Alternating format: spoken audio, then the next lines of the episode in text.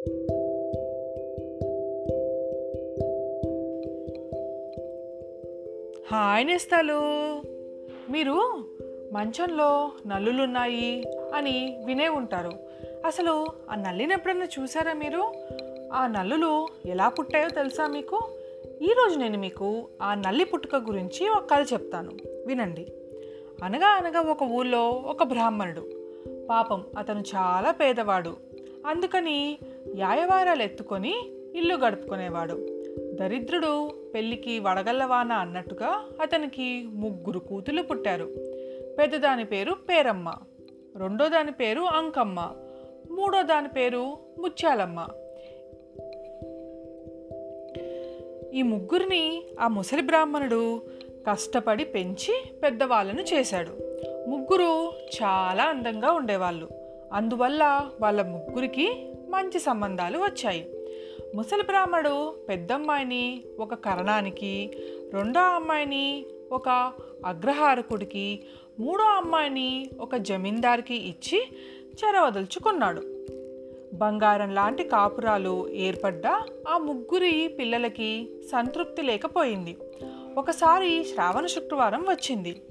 పేరమ్మ ఇంట్లో అన్ని పనులు అయిపోయాయి.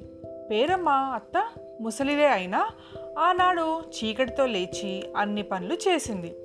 కోడలికి తానే తలంటు పోసి వెంట్రుకలు ఆర్చి చిక్కు తీసి దువ్వి జడవేసింది వంట కూడా చేసి కొడుకు కోడలికి వడ్డించింది. ఇంకా ఎన్ని పనులున్నాయో అని అత్తే చేసింది.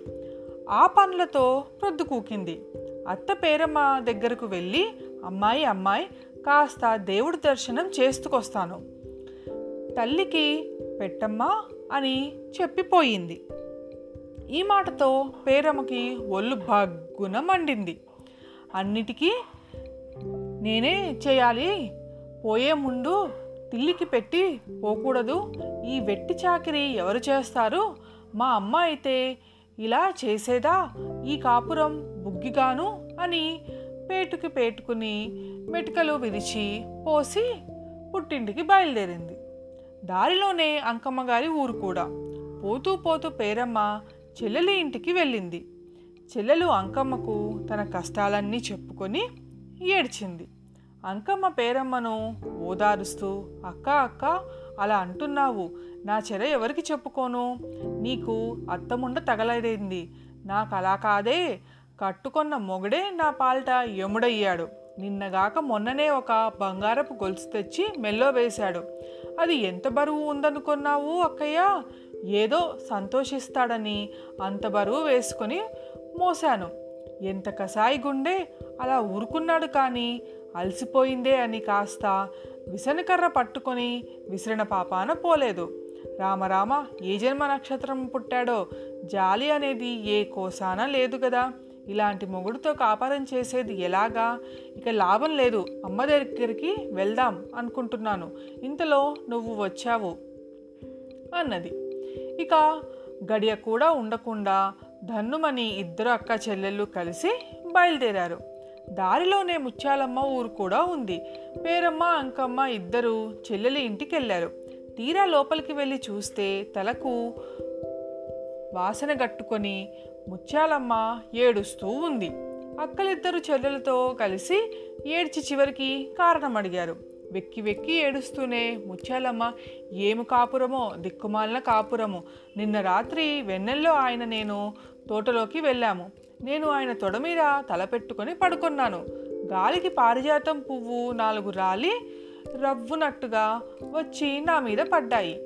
ఆయన చూసి చూడనట్టుగా ఊరుకున్నాడే కానీ అన్ని పూలు ముఖాన పడ్డాయే దెబ్బ తగిలిందా అని కూడా అడిగిన పాపాన పోలేదు. ఇలాంటి మొగుడికి కాపరం చేసే కన్నా గంగలో దూకితే మంచిది. ఇక్కడ ఒక్క క్షణం కూడా ఉండకూడదు. అమ్మగారింటికి వెళ్దామని అనుకుంటూ ఉన్నాను. ఇంతలో మీరు వచ్చారు అన్నది. ఇక ఉండకూడదంటే ఉండకూడదనుకొని ముగ్గురు అక్క చెల్లెళ్ళు బయలుదేరి పుట్టింటికి వెళ్ళి అమ్మకు తమ కష్టాలు చెప్పుకొని భావరమని ఏడ్చారు.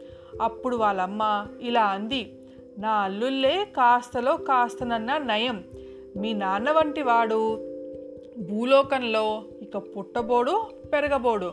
మొన్నగాక మొన్న యయవారానికి వెళ్ళి గద్దెదంటి గిద్దెడికి బియ్యం తెచ్చాడు. అందులో ఇన్ని పప్పు పోసి రొట్టెలు కాలుద్దామని పొయ్యి దగ్గర కూర్చున్నాను. ఆయన స్నానానికి వెళ్ళాడు. నేను మూడే రొట్టెలు కాల్చాను. ఉప్పు చాలిందా లేదా అని చూచేటప్పటికి ఒకటి అయిపోయింది. కాలిందో లేదో అని చూచేటప్పటికి రెండోది అయిపోయింది. అయినా వచ్చిందాక చేతులు ముందేసుకొని ఎలా కూర్చోను? ఆయన వచ్చేటప్పటికి మూడోది కూడా అయిపోయింది. మీ నాన్న మట్టుకు మీ నాయన గుడ్లప్పగించి చూచాడే కానీ అయ్యో అన్ని రొట్టెలు తిన్నావు కామాలు కడుపు నొప్పి వచ్చిందా మందు తెచ్చేదా అన్న పాపాన కూడా పోలేదు. తల్లి కూతుళ్ళ నలుగురు పెద్దగా శోకాలు మొదలుపెట్టారు. ఈ ఏడుపు విని మహేశ్వరుడికి ఎక్కడ లేని కోపం వచ్చి ఇన్ని భోగాలిస్తేనే ఇంకా ఏడుపు దేనికి? మీరు సుఖపడరు. ఇంకొకళ్ళు ఏడిస్తే మీకు సంతోషం. ఇలాంటి వాళ్ళు నా సృష్టిలోనే ఉండకూడదు. మీరు నల్లులై పుట్టండి అని శపించాడు. ఆ శాపం వల్లనే మనకి నల్లులు వచ్చాయి. వాటి పూర్వజన్మలో తల్లి కూతుళ్ళు కావడం వలన మన నెత్తురు పీల్చినా వాటికి సంతృప్తే లేదు. ఇంకా కుట్టి బాధిస్తూనే ఉంటాయి. ఇది నేస్తాలు నలుల పుట్టుక. మరి ఇంకో కథతో మళ్ళీ రేపు కలుసుకుందాం. మీ జాబిల్లి.